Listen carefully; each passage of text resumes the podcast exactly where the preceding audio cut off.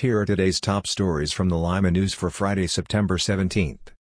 Putnam and Mercer counties will remain under Level 3 red public health alerts for another week, as the two counties lead Ohio in the number of new cases per 100,000 residents reported in the past two weeks. Allen County remains under an orange alert, but has seen increased activity in outpatient visits for COVID-19-like symptoms. Today's podcast is sponsored by Fat Jack's Pizza.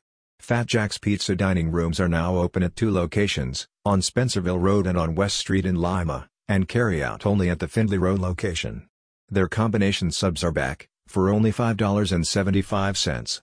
Fat Jack's, celebrating 45 years as Limaland's favorite pizza. Two people died Wednesday evening in a shooting at a northern Lima home in what police say appears to be a murder-slash-suicide case.